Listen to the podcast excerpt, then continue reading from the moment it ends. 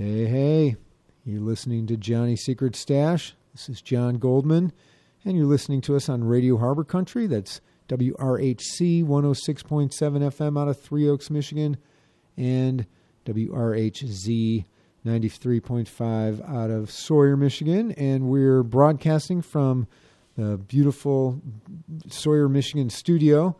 I am very happy to say that we are going to be having Kofi Baker on the show today. Kofi Baker is the son of Ginger Baker, who's the uh, the drummer for um, for Cream, and played with Jack Bruce and Eric Clapton, and uh, did a lot of other things in his career. Uh, Ginger Baker died in 2019, and uh, there's an awesome movie on Ginger Baker called uh, Beware Mr. Baker, and uh, Kofi's actually in the movie being interviewed. It's a documentary. So, uh, and also Kofi Baker is playing at the Acorn Theater on February 3rd with uh, the Kofi Baker Cream Faith. Uh, very much looking forward to seeing that show and um, and having Kofi on the show today. Uh, to get us started off, I wanted to play uh, one of the songs from Kofi. This is um, "Can't Find My Way Home." I'm sure you've all heard it before. Here we go. Here's a tune that was called Can't Find My Way Home.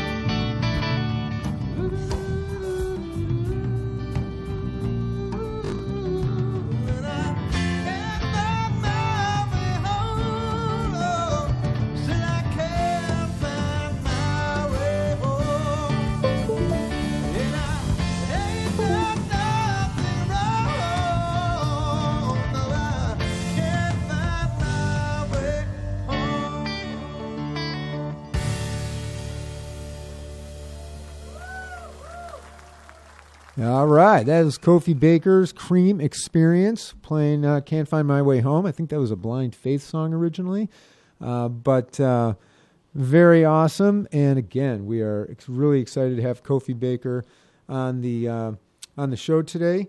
And in the meantime, just want to let you know, Johnny Secret Stash is underwritten by Kara's Cottages, one town, one of downtown Kalamazoo's first Airbnbs. Kara's Cottages are within walking distance of local shops, breweries, and some of Michigan's most beautiful walking trails. Additional information at karascottages.com. That's Kara's and Cottages with a K. And now, uh, let's see if we can get Kofi Baker on. Okay, I'm here with Kofi Baker. Kofi, thank you for coming on the show. Uh, absolute pleasure. Um, hope all is well with you. Everything's great, thank you. Okay. Uh, nice in uh, here in Indiana, nice and warm. yeah, right. Well, not too, you know, warm for Indiana. I mean, we're not talking about, you know, 20 below zero this time. Uh, we've got some pretty comfortable weather. But uh, yeah, it has definitely been a good winter. For normally it's yeah, it's like minus twenty. yeah, yeah, I know it can get real cold. Especially this is like that. Didn't we have a polar vortex like two years ago to the day? That was that was pretty bad this a couple years ago when we had that. Yeah, Might have been even longer. Well, it's down to England, and England's not as cold as uh, as out here, and we've been getting warmer and warmer. It's, in fact, England doesn't even snow anymore in the winter. When I was a That's- kid, it used to snow. Uh, That's amazing. And, and England is further north, but because of the um, jet stream or something like that, something with the water. Yeah, yeah, the water. Yeah, we have a warm, the warm channel where the water uh, goes warm to cold. It goes around England, so we get the warm water going around England. So it causes it to be very wet and rainy and grey all the time, but it warms it up. Yeah. Well, I don't know. People have been living there for thousands of years and uh, and uh, just dealing with it. So it's kind of funny, you know. It's terrible. It's it's like traditionally unpleasant weather, but uh, it's been a, a home for humans for the longest time. Anyways, Well, spe- speaking of homes, you're living in uh, northern Indiana now. Uh, And yes, I'm, Yeah. I'm close to Chicago and close to Michigan. I'm close to kind of everything. So that's why I moved here. So I don't have to fly anywhere. I can drive to gigs, which is much more fun. Yeah, right. I, I understand that. So how do how does it feel like living in um, you know this part of the world after having grown up in England and um, I think your dad lived in in Australia for a time. So you know, No, you my dad lived. My dad moved from England to Italy, uh and then he got kicked out of Italy and moved to America. Then got kicked out of America. then went to South Africa. oh, it was South kicked out Africa. And went back to England. I got you. Um, okay. So so the movie um, Beware Mr. Baker that was filmed in South Africa. I guess I kept thinking it was Australia. Yeah, Oh, okay. yeah, South. Yeah, Yeah, and Um, that, and and that that was was- about 2010 or 11 when it was filmed. I'm thinking because it came out in 2012. So uh, Okay, yeah. Well, it took, I think it took a little bit more. I think it was recorded a little bit before that, but yeah, unfortunately, that was the uh, the Kutsi uh, time. Um, that's when I lost contact with my dad when uh, he got involved with her. She was, um, I don't think she wanted to, him to have the other in t- be in touch with his old family. Um, so she kind of, um, I found out later, which is pretty awful. She was telling him that I didn't love him and I didn't care about him. And so she told me that he didn't care about me and didn't love me or anything. So she was just trying to, obviously, uh, keep him for her own. cha- yeah, she changed all the will and everything right before he died to make sure she got everything. And it was a shame because the drum kit, the, the Leedy snare drum that he played through Cream, I had as a kid. That's what I grew up practicing on. Uh huh. And then I back to him when I was about six or seven because he wanted it back because he said, "Oh, it's it's an antique drum, and I'll look after. it. I'll give it back to you, you know, when I die." And I'm like, "Okay." So I gave it back to him. And he gave me this spare snare from his psychedelic kit, the uh, Perspex kit he was using in the 70s or you know late 70s, 80s. Yeah. And he gave me that snare drum. So when my dad died, I was like, um, we, you know, saw my dad at the hospital right before he died, and, and Kutsi said, "Oh, he will, he wanted you to have his drum kit." I go, "I know. Obviously, I would have his, you know, cymbals and drums, and I would, you know, I'm going to take that snare drum and put it in the Rock and Roll Hall of Fame because that's where it should be. I mean, it's an antique drum. It was made by Leedy, which is before Ludwig, so it's really old and really nice drum. And then um, she managed to piss off the entire family right before the funeral. So I had a choice. I was on the road at the time. I went to England, and um, my dad got really sick, and I, I got my flight moved up as best I could. I went to got to England a little bit early and went to see him in the hospital, and that's when I saw him, and he was, you know, that's when I had a really good relationship with, well, a good talk with him, and it seemed like everything was cool and Yeah. everything was great. And I, I got to go out, you know, go to Scotland and do the do this tour, and I'll be back in like six days.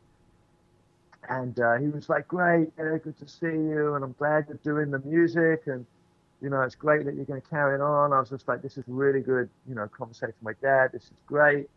And Kutsi said, "Yeah, everything's cool. We'll give you the drums. You know, if anything happens, he wants you to have the drums because we knew he was dying. He was like." Yeah. he was like really bad way. Um, so I went on the road, and I was on the road for three or four days, and and then I get a call from my dad's sister, who's the only one left alive, and she said, "Oh, Kutsi's done this, and she's stopped. She's she won't communicate, and she's taken the funeral stuff away from us, and and we're not even allowed to talk to anybody." And I was like, "What? You're his? You're the real family. Yeah. You're his His blood. we're the, yeah, we're the blood family. And so she got this agent involved. It was my dad's old agent that he didn't really like. You know, musicians and agents have a. I've got a really good agent now, but normally agents are really, you know, bad people. I have. I've actually found a really good agent, which I'm really happy with. But so um, I said to Kutsi, you know, what the hell's going on? She was like, oh, she, she went off on me, said I was racist because I said, I don't, tr- I, she said, I'm giving all, every, all the information, all this book, all your dad's info to the agent. I go, don't give it to the agent. My dad would never want his personal numbers of Mick Jagger and Eric Clapton and all these people given to the agent. That's, that's the first person to give it to. And she goes, you, you, and I said, I don't trust agents. I don't give it to the agent. She goes, you don't trust Asians? And she hung up on me. And I'm like, what? Oh God. so, and then she wrote me an email saying, oh, if you're racist against Asians, I'm black. How you feel about me? And you are disgusting racist people. And she hung up on me. And I'm like, agent? We were talking about an agent. So she went off on me. So then I had my family called me, my sister, my dad's sister called me, and everything was like, Kutsi stopped us from contacting the the um, the funeral service and won't have us anything to do with it.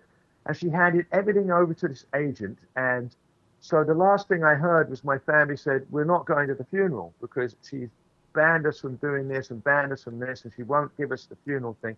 So we're not going. So you've got two choices. You can come with us, and we're going to have a celebration to my dad with all the family, all the cousins, everybody, or you can go to the funeral that Kutzi's holding with people that I've never met before in my life except for Kutsi. And I was like, well, obviously, my dad's dead. He's in a box. That's his body. That's not where his real spirit. His spirit's going to be with us, the family. So I went to my family, and we had a, you know, we, we had a little wake for my dad, you know, um, uh, whatever you call it, for my dad. Mhm. And Kutsi, Kutsi did this funeral thing, and she bugged. She called up Eric Clapton. She called up everybody, telling them to come. And Eric was like, I don't know who this woman is, and I don't know why she's giving it to this agent that's now hounding me. I'm just going to have to block the emails. And I said, Eric, I totally understand. Uh, maybe we can do something later on, you know, but I totally understand. So I don't know who went to the funeral, but I didn't go. Um, and then I got um, an email from Kutsi saying, You did nasty, and you know, all this nasty stuff, saying, You will never get his drums. You will never get one thing from him. You will never get anything. So that was the end of that. I never got, I was trying to get the kit. And so I ended up giving the spare snare he gave me to the Rock and Roll Hall of Fame. I put that in the Rock and Roll Hall of Fame because that's all I yeah. had. So yeah. that was at least one thing because I mean my dad wasn't you know represented in the Rock and Roll Hall of Fame, Right. So it, I could be there, and I was hoping to get that that uh, snare drum in there. Unfortunately, the ride cymbal that he used in Cream, he cracked it, and it's even a documentary saying he cracked the ride cymbal and he Yeah. left it at home. And I wrapped it in a dressing gown and used it as a practice cymbal on my practice kit. And unfortunately, when my mum died, my sister threw everything in my room in the trash. So the ride cymbal went in the trash. Oh my God! And I was like, Wow. that was a that was the ride cymbal that my dad used in cream, and you just trashed it.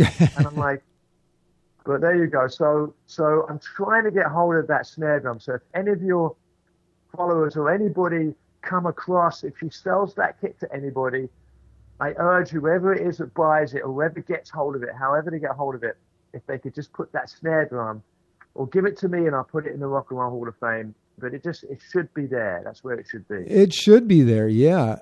And your dad was inducted into the Hall, Hall the Rock and Roll Hall of Fame through his membership with Cream. Did he? Right. Uh, did he get into the Hall of Fame with any of his other productions or any of his other bands or anything? I don't think so. I mean, Yeah. Blind Faith probably done it, but I think it was just um, uh, Cream. I mean, I would have thought Blind Faith would have gone into the Rock and Roll Hall of Fame too, but um, I think, yeah, I, Yeah, I don't so- know about that. I wonder, um, but they should be in the Rock and Roll, Rock and Roll Hall of Fame. If they're not, I mean, the, you know, Cream, uh, uh, Blind Faith is you know just legendary. They're outstanding. you know, Yeah, right. So that's why I do. Um, so now I do the music of Cream and Blind Faith I saw might that. Yeah, up in there. Um, but those were the two um, bands that my dad was really well known with. I want to do some Air Force and some of his later stuff. Um, but right now I'm just getting this um, all back together again because I was on the road with the music of Cream. I don't know if you, there was a, a thing called the music of Cream, which Yeah, this guy, and which had Malcolm Bruce in it, Jack Bruce's son, Right. and me, and uh, Eric Clapton's nephew by marriage. But the manager wasn't about the music; it was about money, which is again, this is what happens. yeah, And um, fired Malcolm because Malcolm would, you know, play ball, and then he fired me because they wanted to just play. They wanted to play Clapton classics and Cream stuff because people he felt it would be a better draw if we played Layla and Cocaine. And I'm like, that's not my dad's legacy. that's right. Nothing to do Yeah, legacy. I'm not going to do it. So he forced me to do it because at that point he'd taken over my entire career. He, he stopped me playing the Cream experience and any other Cream related bands because you can't have, he kept telling me, you can't be in a Cream band and then be doing the music of Cream. You can't have you doing a Cream, you can't have Cream things on the same level. So you've got to stop everything. So he ended up, this is what managers do anybody out there listening that's that's young and in the music business, do not let the manager control your life because they'll get to the point where now your income is through them. So you have to do what they tell you or you don't get paid. So I had to finish this last tour with Will Johns, which is again, you know, Eric Clapton's nephew, by marriage, right. by ne- by marriage, not even blood related Sure. and he was such an asshole to Malcolm that Malcolm had Malcolm leave. And it was Bruce. such- right, Yeah, and it's such an asshole to me that I said I don't want to do this anymore, especially playing Clapton classics. So then he took Will, and I said I'll do the Cream and Blind Faith, my dad's legacy. Let Will do his Clapton classics, but don't use the Cream angle because that's my dad's legacy. right. So what did he do? He calls the band Cream of Clapton. And then books the entire circuit that we were doing with me and Malcolm. So Oh, when I get my new agency, it's like I can't play the same circuit. So I had to get a new agency. I had to start again. And this gig I'm playing um, at your place. Uh, what's Uh, called? the Acorn. Theater, the Acorn Theater in uh, in Three Oaks, Michigan. Right. Right. When I'm playing, that's one of our first uh, gigs with the new band. Uh, we've played a couple of gigs, but this will be like the third third gig with the new agency and new band. And um, like I'm, I've just put some promo together, which I'm going to be sending out, which is shout out to the Acorn, uh, editing that video now. But um, so this is the new new band, and um, Who's in the Who's I'm- in the new band? Kofi Baker's Cream Faith. Well, I've got a lot of different players. I use really high end gu- guys. Um, I'm using uh, Scott Tipping, who's a well-known Chicago guitar player for this gig, and um, the bass player that was on the road with me with Music of Cream, Chris Lone. Uh huh. And But I also had, um, I also had um, Bobby Masalo, who's pretty well known. Rick Fierabracci is with Chick Corea. Um, I use really high-end musicians um, for my gigs. So unfortunately, I don't have the same band every time because they're always on the road with someone huge. sure. So I have, you know, um, multiple people. But I use all real high-end gear. But the gig on the third will be Chris Lone, who's uh, the bass player, like I said, with the Music of Cream that played with me, and uh, Scott Tipping on guitar, who's a pretty well-known Chicago guy. He's really fantastic musicians again. So it's it's a lot of improv.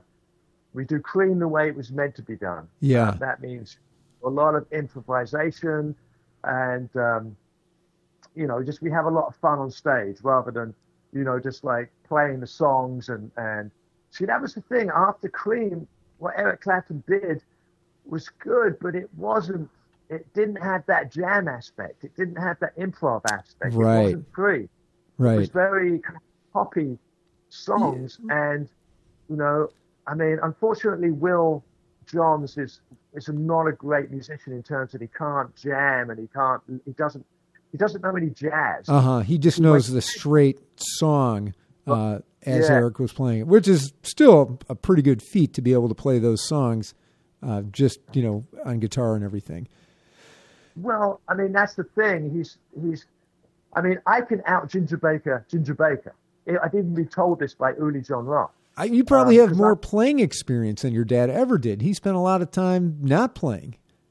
Right. We see, I grew up playing jazz, like my dad taught me, and I Yeah. joined Steve Marriott band from Humble Pie um, when I was 18, and I was on the road doing all that. Kind Of, I was more of a jazz guy, but I played the blues and rock, and went back into fusion and did fusion records with Jonas Hellborg and the Mahavishnu Orchestra and uh, Chris Poland from Megadeth, who's doing fusion, and all of these, you know, fusion, Shawn Lane, um, all these high-end fusion guys. So I was doing that, which is where you learn.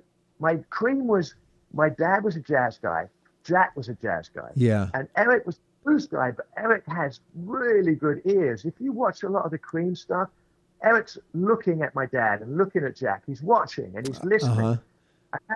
Fortunately, you know, Will didn't have that, and that's what Malcolm and me was so frustrated. We were trying to do Cream, Oh yeah. and and you know you've got to be as good as Eric. You've got to be an Eric. You've got to be as good as Eric to play that. shit. Yeah. Yeah. And Like an Eric Scholar, someone who, who really Right. knows the ins and outs of his music. Right. I And- mean, if you listen to, you know, if you listen to Will, you'll you'll hear that he doesn't have that that Yeah. sound, and it. So we you need like I've got Scott Tipping, who's a well versed guitar player. He he knows everything, and you need to have someone who's you know really experienced and and knows what they're doing to be an Eric Clapton or to play Eric stuff. Yeah. Otherwise, it's you know, otherwise it's a tribute band. And what I'm doing is not a tribute band. It's a legacy band. Yeah. I'm keeping my dad's legacy alive. It's like I say to people, if there was a glass blower or someone, you know, a guy who had a business and he brings his son in, teaches his son the business, and then he dies and his son takes over the business, the son's not doing a tribute to his dad. The son's carrying it on. Yeah. And that I'm doing, I'm carrying on my dad. My dad taught me from a very young age. He taught me from when I was three years old. Uh, I was around him a lot, you know, during the, when I was a kid. He left when I was about seven, eight, and I, I spent the rest of my life following him around the world, trying to be with him, take lessons from him. Um, you know, I mean, you know, when I played with Eric at that gig, Eric came to me and said, "Man, you played your ass off. I had no idea you could play like that." And I'm like, "Well, what, what did you think?" I mean, my, look at who I've played with. I've been playing my entire life with with great, you know, real pro players. and and Paul modeling yourself after your dad and his style and uh, you know you took it sounds like you took everything he gave you to heart that you really um, the limited times that you had with him as a young kid you you really like remembered it and and kept Yeah, going I with mean, it He gave me when I saw him in Italy. He gave me a stack of papers that I took back to England and studied them and learned everything. He taught me backwards and forwards, and then like, because when I first went out to Italy, we did a drum duet together, and uh, I talk about this on uh, on my gigs, which is really funny because right before we, the drum duet, I got really sick and um, I couldn't play the gig, and I said, "Dad, I can't play. I'm throwing up," and he he chopped out a line of cocaine for me, and I was old. I'd never done cocaine in my life. How old were you? And I'm like, snort, I get like three quarters of the way through this line, and I'm like, whoa. and I'm like, I'm like, I get to the gig, I play it, and I'm home before they even left. I mean, I was like, I was like buzzing so much that I ate my ass off. So my dad said to me, he goes, look, you know, you've got a lot of feel, but you need to work on the technique. You've got to really practice your technique. You've got to sit there and do eight hours a day. That's what I used to do. And I was like, okay. I, so I took all this stuff home. And from the age of 14 to like 18, 19, I was doing eight, nine hours a day. I used to wake up, play, eat. I only used to eat a little bit. I was like 135 pounds, six foot tall. Hell. God. I used to, all I did was practice, practice, and practice. Wow. So much. I went back to see my dad. My dad was pissed at me. He was like, You've got too much technique. You can't do it." You've got to have more Feel feel. yeah, yeah, I want you to forget your technique, you know, because it'll get in the way of your feel. And I'm like, oh man, you know, I don't want to forget all this technique. I spent all this time learning this stuff. so, um, so now, um, you know, I, I Quite I- the I still- seesaw. yeah. Yeah. I, mean, I still practice my ass off, but I, I you know, I, I listen to my dad how he played, and um, luckily, before I even learned to play, to learn these songs for doing the Cream stuff, because I was always into fusion. When I played them, when people would call out, play White Room, play Sunshine, or play any of these songs, I just played them by how I felt them. And I played them exactly the same way as my dad because my dad taught me. So I would play and I had the same, you know, outlook on the songs. So, um, So, do you consider so that- yourself a, like a jazz, uh, a, a jazz drummer? I mean, is that kind of what your background is as well? Because you're, you know, yeah, I mean, I've, I've spent a lot more time playing jazz than I have playing rock. yeah, Obviously, all the big gigs I played, the Uli John Roth, the, you know, um, Steve Marriott, all of the really big gigs I played have been rock because that's where your money is. The same with my dad. I mean, my dad's royalty checks from Cream were, you know, big checks. His checks from jazz, from his jazz records, were like 25 bucks. yeah, You right. know, uh, so I mean, unfortunately, jazz is more of a you know specific genre that people musicians mainly like, and musicians don't have any money, especially jazz musicians. yeah, So uh, you know, so I mean, but I love playing the rock because it's not really rock. I mean, if you listen to this is what people that, that play with me for the first time or or listen to me play go, yeah, you've got this kind of kick drum thing going on underneath the music, and I'm like, because my dad came from jazz, so he put that left foot jazz thing onto the left foot kick drum, and used the upbeat bass drum pattern across the right foot playing the on beat, and um, that's what gives you all those beats. And so my, you know, I consider myself a jazz player, and my dad was definitely a jazz player, but we just I'm a heavy player, and my dad was a heavy player. So my dad used to get told, "You're too heavy to play jazz. You've got to play quieter." And then you know, you're too jazzy to play rock. So you know, Cream was was kind of his outlet to play what he wanted to play and play it the way he wanted to play it. Yeah, they really they they were so cutting edge at the time, and and to have the bass player, you know, Jack Bruce doing the singing, that seemed like a a different kind of thing back then too. Usually the guitar player or uh, Yeah. in in your band, does the bass player do the singing, or who does the singing with uh, the? Actually, Our guitar player does most of the singing, but it changes depending on the musicians. Sure, Um, sure. Scott Tipping does most of the singing. Chris does a little bit because Scott Tipping's a good singer. Now Eric got his vocals together later on, but He sure Cream did. Yeah, He did sing a little bit, but he just wasn't. We didn't really feel his vocals were that good because Jack was like knocking it out of the park. yeah. Jack he had a beautiful like- voice, Jack Jack yeah, Bruce. Yeah, Jack a bass voice. So it's hard to find a bass player that has that voice. It's easier to find For a sure. guitar player that has that voice. yeah. So That's what I mean. You don't see too many bass players at the front of the stage like that doing the singing, and uh, so that was a, No, little bit of a different thing. Or drummers. Do you do you do any singing? Right. I do. I do Pressed Rat and I do blue conditions sometimes. Um, I sing a little bit. Um, there's a there's a thing there's a thing on YouTube where we did um, uh, blue condition, and I did it with Will Johns at the time. Again, it, you know the guitar playing isn't that great, so you have to you know kind of. Uh, I mean, Will was. I mean, I had to play with Will because he was Eric's nephew, and the manager forced it on me. Yeah. Well, that's What is it? that, that's so interesting that you know somebody who happens to be related by Eric Clapton by blood by marriage, not necessarily even that great of a guitar player, gets a gig like that. Uh, when it probably would have made sense to, you know, go with that Right. legacy notion and have you and Malcolm, and then someone who could really do the the Eric Clapton part, filling in the gap there, and and really continuing the music.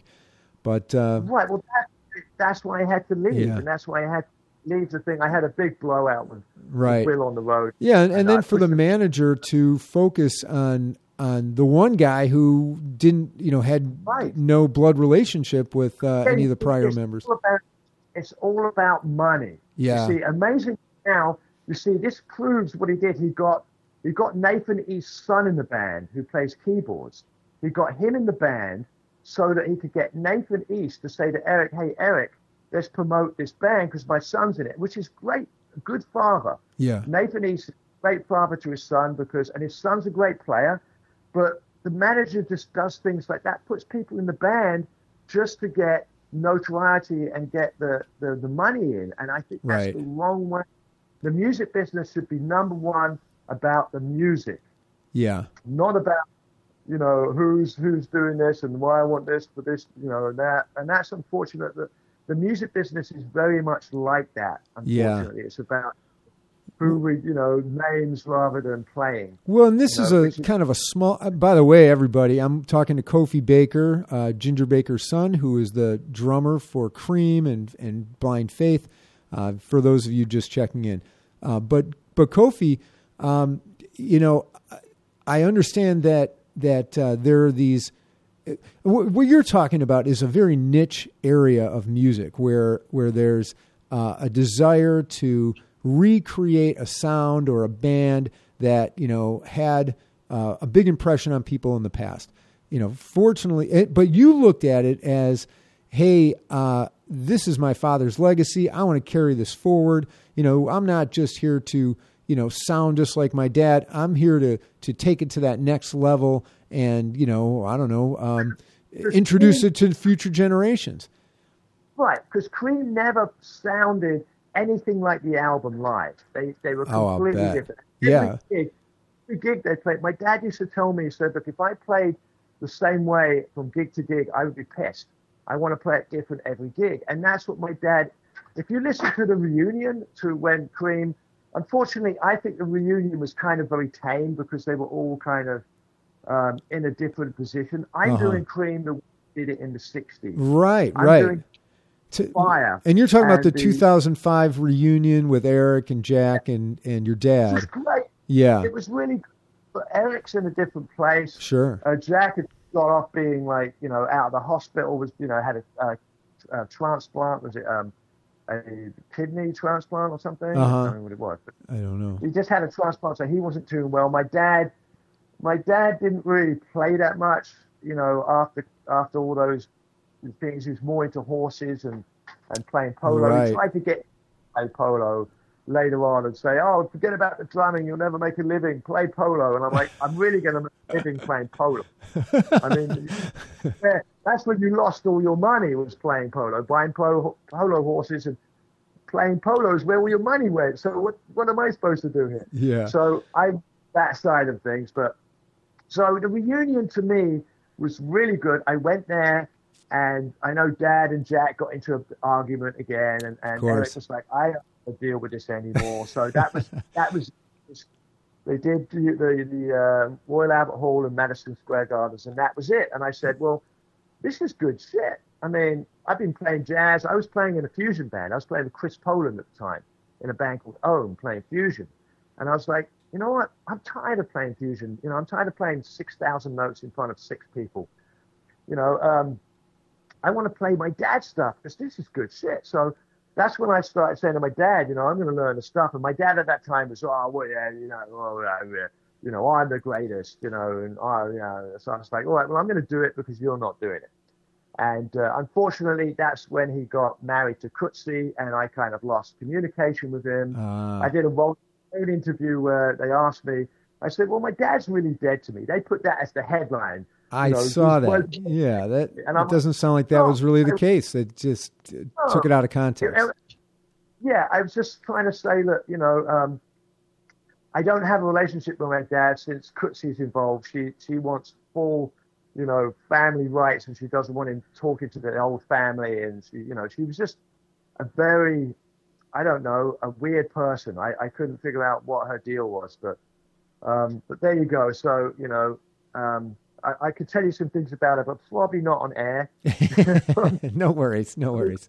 I uh, I wanted to talk with you more about you know some of your other music too. I mean, you must have a real personal love for the jazz fusion kind of work, and you know, I uh, I'll tell you, I saw you um, playing at uh, the uh, Browntown Festival in 2021, and um, Uh-huh. you know, you just blew the crowd away. It was uh, a lot I of was, times. Again, I, I was having to play behind their drummer because they were having a problem. Their drummer didn't want to play any indoor gigs because of the pandemic, which is understandable. Yeah. But I, I'm, I'm a, I got vaccinated because I had to be for everything. So I'm like, I'm fully vaccinated, so I can play the indoor shows.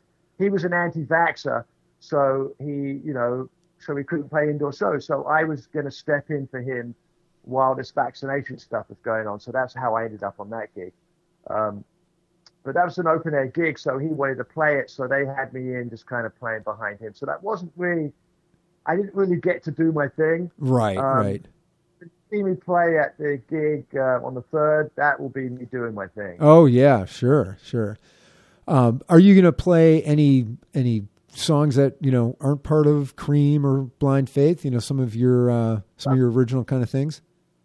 Sometimes we do, but um, right now I'm keeping it pretty much to my dad's legacy. Sure. Once I get that established, then I'm going to start throwing in some originals. Somewhere, I'm actually releasing a original uh, original album in the next couple of months that I wrote with my cousin on my dad's side. So it's my Oh, dad's sister, uh, kid's kid. So it's uh, I suppose it's my dad's grandson. Uh huh. Okay. Or- Wait, your dad's sister's kid's kid. Kid.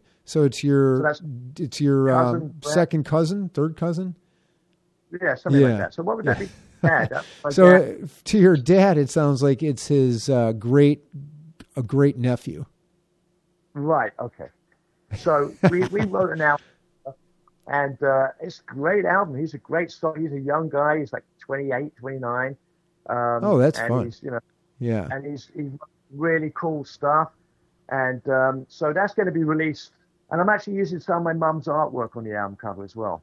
Oh, that's Um, nice. So your mom uh, was an artist. Yeah, my mum was an artist, um, you know, and she did some great work, especially when she was tripping on LSD. She did some great things. I mean, well, that, that does inspire creativity for sure, but sometimes you know it's hard to control. People have trouble Well, I controlling their. Uh, my There- dad was doing LSD on stage, and I was like, "How would you do that?" He was like, "It was amazing. We'd be playing, and there'd be all the arms coming out of the audience, and like coming out." I'm like, "How?" I mean, Cream were like, when my dad was doing Cream, he got back into heroin, and um, so he was pretty out of it on a lot of those gigs, and Oh, that was a lot because they were all like doing all different drugs. My dad was really into heroin. I think Jack got into heroin. I think Eric was more into alcohol at the time. he had a heroin um, problem too, I believe, at some point. He did. uh, I think he Eric. got that later on. Think Yeah. that was later on. Um, but um, yeah, so I mean, they were they were out their heads playing. So um, I just stick to stick to pot. I think pot's the only one. There you go. Yeah. Well, you're in the wrong state for pot, by the way. Being I in know. Indiana, I'm, that's why I like because Michigan it's legal, right? yeah, it is. Yes. See, so you know, I have edibles too. I don't smoke it. I only eat it. So anybody in Michigan who wants to throw me an edible uh, on the gig, let me know. okay. Oh, definitely. That sounds good. Uh, uh, so with your um, this this new album you're coming out with, with your I, now I'm thinking I think it would be your uh, first cousin once removed. I, I'm pretty sure that that would be the designation. but uh, Right. so uh, are there lyrics to the to the music or is it simply Yeah, it's, it's, um, it's songs. It's kind of a. Yeah. It's like it's like um, it's very uh, hippie kind of. It's kind of like Cream, but modern verse, but modern, like a modern Cream. Oh, um, nice. of- so it's it's um, you know there's a lot of jammy parts in it, and it's very trippy. It's very psychedelic. Um, so it's it's definitely I don't know what box to put it in. Some people say it's kind of like a Phish, kind of you know Grateful Dead Phish, Phish kind of. oh yeah like extended jams and things like that. I, I love that kind of stuff. I mean, there's not too many extended jams on the live. On I mean, sure, on the, not on on the the album. on the album. but- yeah, but when but- you guys play it do have- live. Yeah, but we do have some like you know we do stretch out a lot, and I do some stretch out, some drum stuff, and do all kinds of. So who plays with you and your cousin on, on with that album? I mean, you must have other musicians and stuff. Right, well, that's guys that um, I use, different bass players. Um, like the guy Bob I use in Europe, but when I played in Europe, I used him. Um, and um, and actually, like cousin plays bass on a lot of it. He plays a lot of the other stuff. Oh, I actually, I play keyboards, so I co-wrote a lot of the music on keyboards. But he plays keyboards better than me, so he ended up doing the keyboard part. I see. So you play keyboards too. I mean, it's it's not like a, you know, I mean, I can imagine a drummer also playing other types of percussion as part of their, you know, drumming. But Right. you you've got a whole different kind of. I mean, I guess Right. the piano's technically percussion, but it's still. Uh, right, but my same thing. My dad played piano. How do you Oh, think I didn't know that. uh, Pressed Rat Warthog. How do you think he wrote um, Blue Condition? He wrote those songs. So Ah, he yeah. wrote them. Yeah. Um, also, he could write out the music for bass clef and treble clef. He could write all of that stuff out. He was a very schooled jazz musician. Right, right. He had a he had an education in music where he Right. was able to read and write music. Do, Exactly. and uh, Him do you too? Are you able to read and write music? Yes. And he Okay. taught me to read music when I was 14. He made, and I Ah. actually got. I used to play uh, pit gigs where I was in the pit um, with all the pit musicians playing, you know, shows where there's all these people on stage, and I was behind, you know, behind the, underneath the stage, actually in front underneath the stage, doing doing gigs like that. Sure. I did not sight reading gigs when I was a kid. It's what kept me kept me alive because those were the good paying gigs. Yeah. Um, right. They're consistent. It was like a corporate gig almost to play in a Right. for a, in a theater in the pit Right. as part of a symphony So or I, I, whatever. grew up, I grew up doing that kind of stuff and writing out when I got a gig with a band, even if it's a rock band. I instead of sitting there learning the songs, I just write them out. And then the only unfortunate thing I found out about when I wrote songs out is I had to have the piece of paper. If you took the piece of paper away from me, I was lost. Oh, after you you wrote it- it, you had trouble remembering the the. Well, I mean, you could remember it, but for some reason, when you're reading, you rely on the piece of paper. Yeah. Um, Mhm. you know, but when you learn it by ear, you learn songs quicker because you're you have to learn it and you have to remember it. But when you're reading, you don't have to remember it so much. You just Yeah. have to piece of paper and you rely on that. So that's the only drawback from from reading. Is it, I found it it kind of stopped me learning the songs as quick. Yeah, that that's interesting. Uh, So, what are your songs uh, about? You know, what uh, kind of themes do you do you have with your songs? Well, that, one of my songs is called Crimea, and it's about the whole Crimea Oh, thing. Yeah, going mhm. on. So Right. it's very, um, it's very, um, very topical. This guy, my cousin uh, Rob, he's very, very, you know, very a genius songwriter, um, and he, you know, he just he, he takes uh, topics that are very current and writes them. I, I, I want to get this album released uh, soon, so it's current with everything that's going on. But um, yeah, I mean, so it's it's it's very. Um, and again, like I said, it's not they're not serious songs. They're not like trying to be political songs or anything, but they just have very current um, themes. messages. Yeah, messages. Yeah. Uh, other than the Acorn, where else are you uh, going to be playing with the Kofi Baker uh, Cream Cream um, Faith? I don't know. I have to look at the Kofi Baker. Okay, it's on the website. Um, I, yeah, I give all my gigs to my girlfriend, and she puts them on the website, and then I look at where I'm going. But Tell I'm- me where I'm to be. I'm having to do these videos. Like all the clubs are going, we need a video, we need a video for that. And I said, this is a new band. I have old videos. And so I'm like scrambling to do videos. So I just did um, videos at my gig last weekend where I, um, I'm having my bass player edit it. And there's one for the Acorn that was doing a shout out. And I'm going to put all those videos out to promote the gigs in the next day or so. Um, so um, on my social media, uh, the Kofi Baker Facebook band page or uh, Instagram, or just, you know, you can look at my website, kofibaker.com, for where I'm playing. Um, so all of those videos will be out soon. And like I said, this is a new band, so it's going to take us a few months before we have enough videos of us playing live to, you know, put out a whole live gig of us playing. Yeah, and you're talking about the band you have with your cousin, or are you talking about uh, the uh, Oh, the, the Cream Faith? No, the, the Cream Faith band. The band Yeah, I have yeah. with my cousin. We haven't. He lives in England. I live in America. So um, it's a bit of a long distance band. We're gonna. We plan to maybe tour that the end of the summer. Once we've got the album out, and um, you know, I have to. My my focus right now is to really, like you said, get the younger generation and turn everybody on to what Cream and Blind Faith were doing because they were doing something that people don't do anymore. It was timeless, And- really. I mean, it it pers- the the significance of it persists to today. It's uh, it, it's new today to listen to that stuff. And I totally tell people if you go if you go see you know Taylor Swift or Britney Spears or any of these people that, that are playing, there's a big show, visual show, and the reason there's so much visual show is because if you closed your eyes, music would be boring as shit. I was So- afraid you were going to say that. I I'm not myself a Taylor Swift fan, but there are people out there who just love Taylor Swift, and uh, I, I like Taylor Swift. No, I like Taylor Swift and I like Britney Spears. I like the stuff they do, but I'm just saying it's it's more of a a dance. It's dance music and watch people dance. You could dance to Cream, but Cream and Blind Faith were more about just closing your eyes and getting into the music. right, And, and it was more about what the music said to you rather than the you know The lyrics. the dance.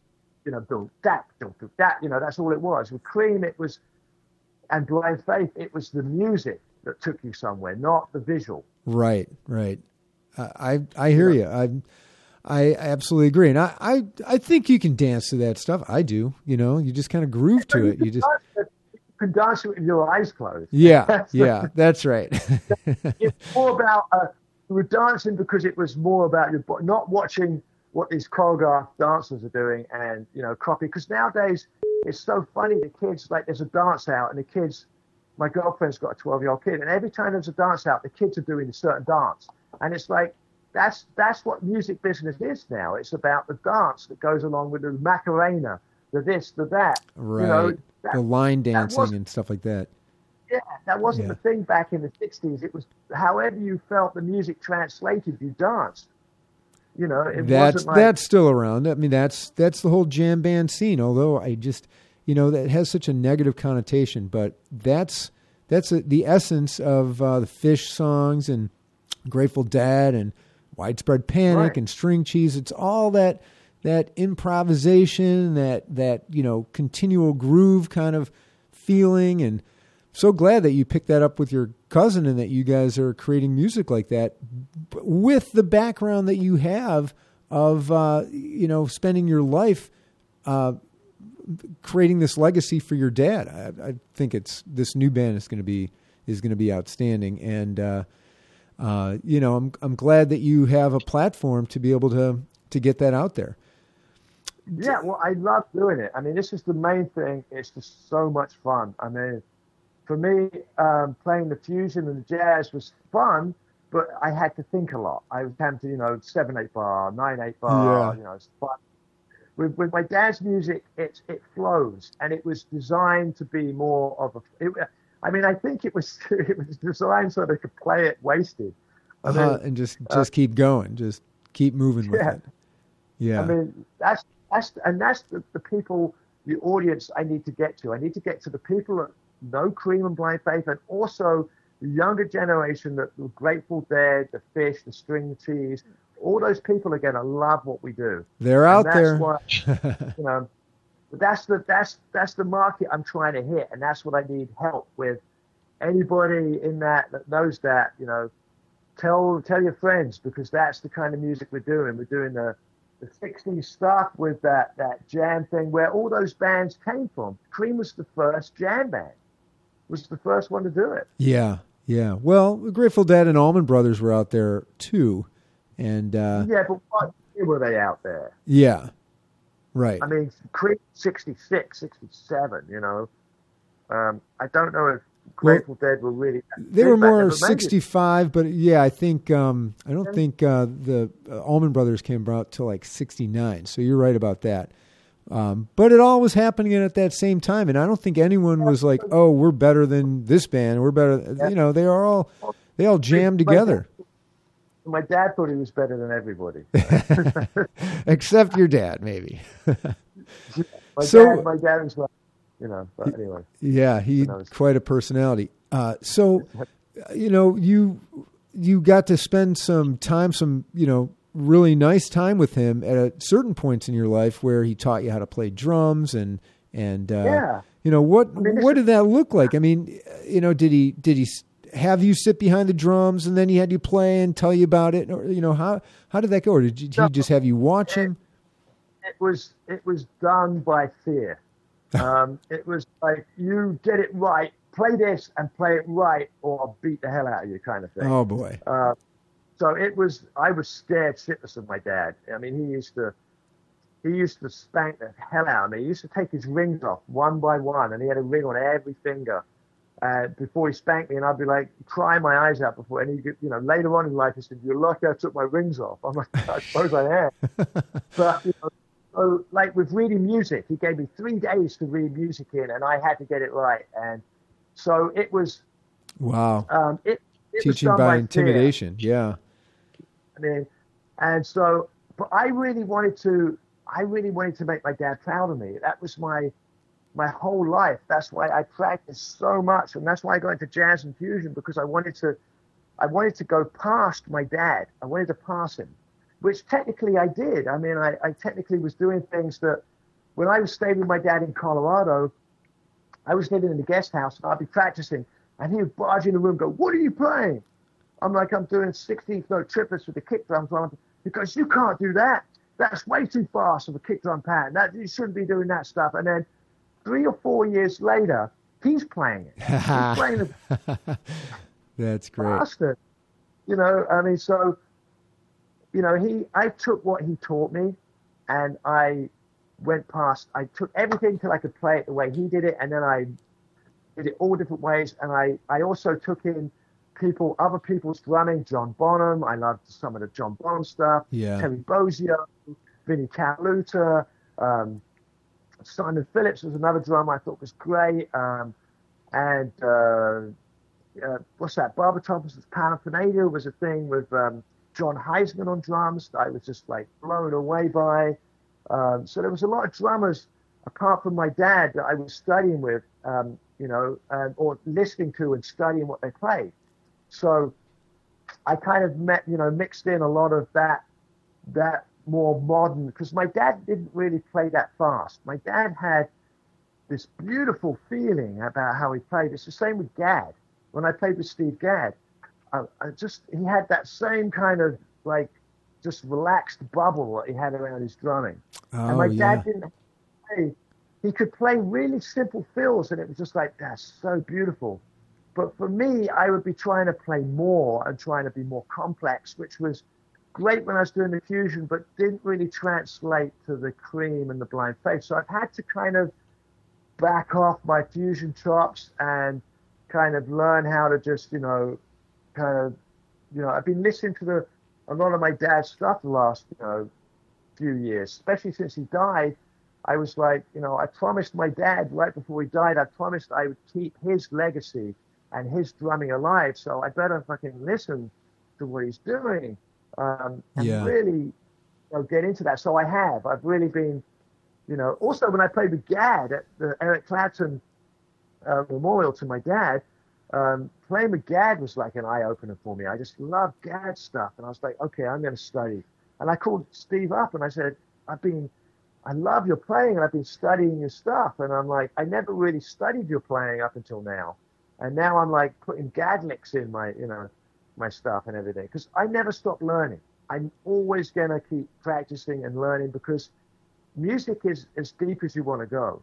Um, and I think that's the great thing about music is you can just never stop learning. It just you can always keep going. Yeah, I am uh, so impressed that you know you spent a good part of your life learning how to play like your dad, or learning from your dad how to play, and modeling your drumming after him, and then taking it to that next level, and you know hearing other people and uh, other people that you uh, looked up to as drummers, and being able to incorporate those types of things. So you know, you, when your your dad had a, a relatively limited time in his life where he made drumming his his primary concern. Uh, you know, he got interested in the horses, and he you know found his his last wife, and uh, you know he had this whole life and played polo.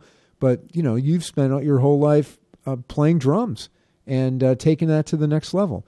Do you? Yeah. Well, Right. Well, I was going to say, do do you find yourself ever uh, mentoring younger drummers or uh, other musicians? And when you do, I mean, do you find yourself mirroring like how your dad treated you, or or do you, or do you take it, no, I, you turn it around and like, I know how I don't want to be treated. I'm going to treat this guy. Right. Yeah. I, I I'm completely. I had a drum school in California for 14 years in Orange, California, and um, I would, you know, I, I, have a book out as well. you do Forgotten Foot. Oh yeah, yeah. It's, it's, on, on. It's by Hal Leonard. It's called, you know, um, The Forgotten Foot, and it's about how my dad. Because this is the thing, my dad's era of playing, the drummers came from jazz. All those drummers came from jazz. Charlie Watts. All of those, yeah.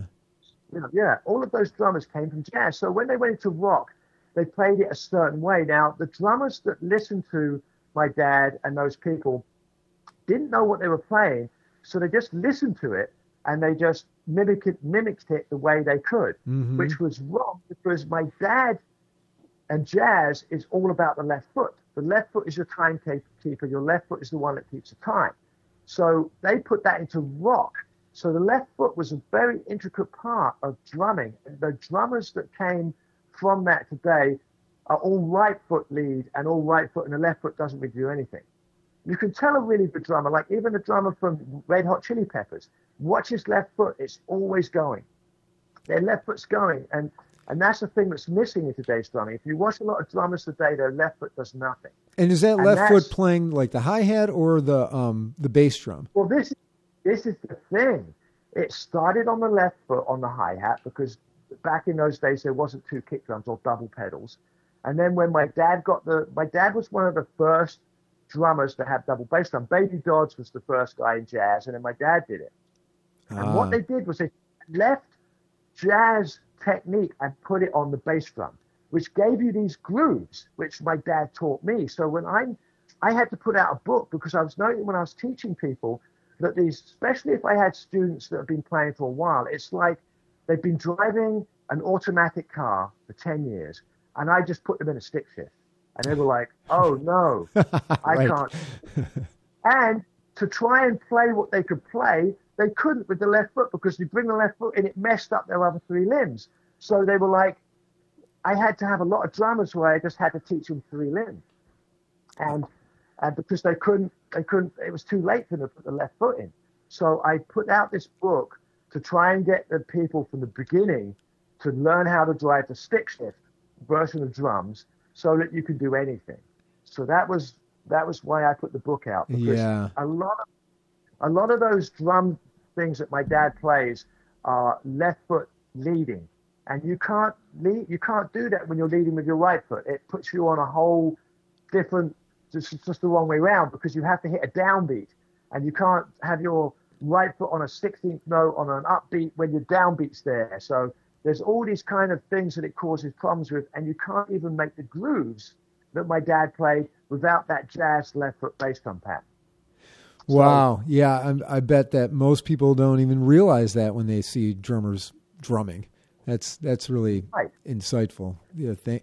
So That's why the Kofi, I, really want to thank you for coming on the show, uh, and looking forward to seeing you at the Acorn Theater on February third. Kofi Baker's uh, Cream Faith, and uh, it's going to be a really exciting show. I'm looking forward to this album coming out. Do you know when your album's planning to come out? Sometime in the next Uh, six months. Probably, probably end of spring, beginning of summer. All right. hopefully Okay.